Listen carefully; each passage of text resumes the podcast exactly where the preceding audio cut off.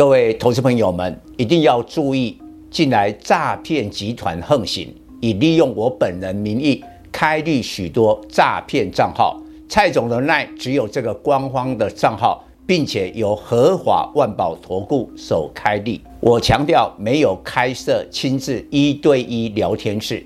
没有技术班教学，没有互委托下单，没有港股、美股及任何衍生性金融商品交易。近年来也没有出书准备。只要看到任何利用蔡总肖像开立的粉丝团，要求做出上述的行为，就是诈骗集团。粉丝们看到一定要帮我们检举，共同抵制。感谢大家。各位粉丝朋友，大家好，我是蔡明彰，现在是礼拜四盘后的分析。呃，今天是第三天的下跌，从礼拜二到今天的礼拜四都在跌。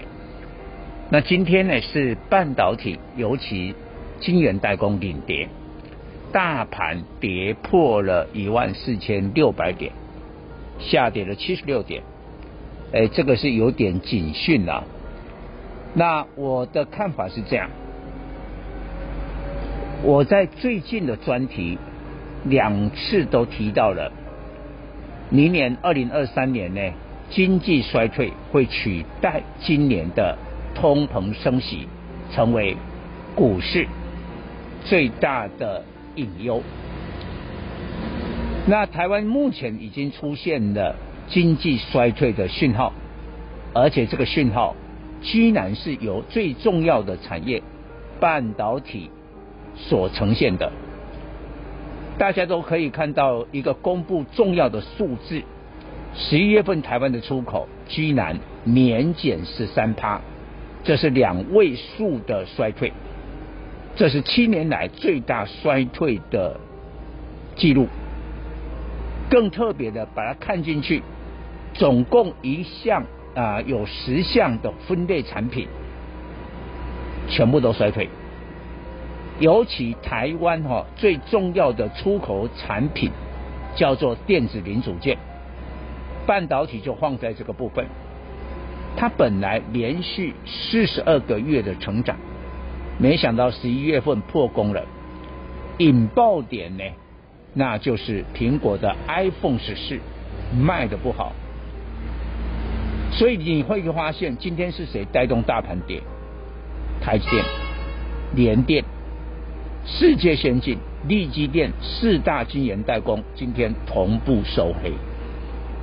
那其实我们长期的粉丝蔡总已经差不多最近有两次以上的专题，我提到了资金最后会开始轮动。一二六二九这一波的反弹不可能永远都在涨跌深的股票啦，投机的股票啦。而这一波呢，因为今年跌最深的是半导体，所以反弹的幅度也很大。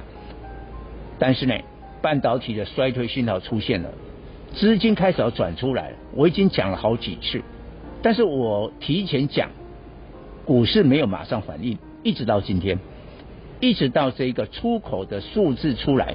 半导体的衰退信号出现，资金转向了 IPC 了。你看一下哦，IPC 先前只有涨六二四五的利端，那我请大家开始注意八零五零的广基，五二五八的红宝，还有三零二的微强电，这个我至少在专题讲了两次，因为它的 EPS 跟利端一样啊，今年预估也是八块啊，但是利端已经是百元了。人家才七八十块，但你看今天反应了，今天这三档包括了广基、鸿宝、微强电都大涨，都大涨。当然了，这个大涨不是乱涨，你去看十一月份的营收，现在还没有完整的公告啊，但是营收报告相对好的就是 IPC。今天什么世新科啦、银邦啊，这个比较小的 I C I P C 呢涨停板，因为它十一月份的营收非常好。另外一个，从我们十一月份的出口，网通的产品相对的强劲，但是我也现在还没有完整看到营收报告，所以也请大家特别注意到这个区块。以上报告。本公司与所推荐分析之个别有价证券无不当之财务利益关系。本节目资料仅供参考，投资人应独立判断、审慎评估并自负投资风险。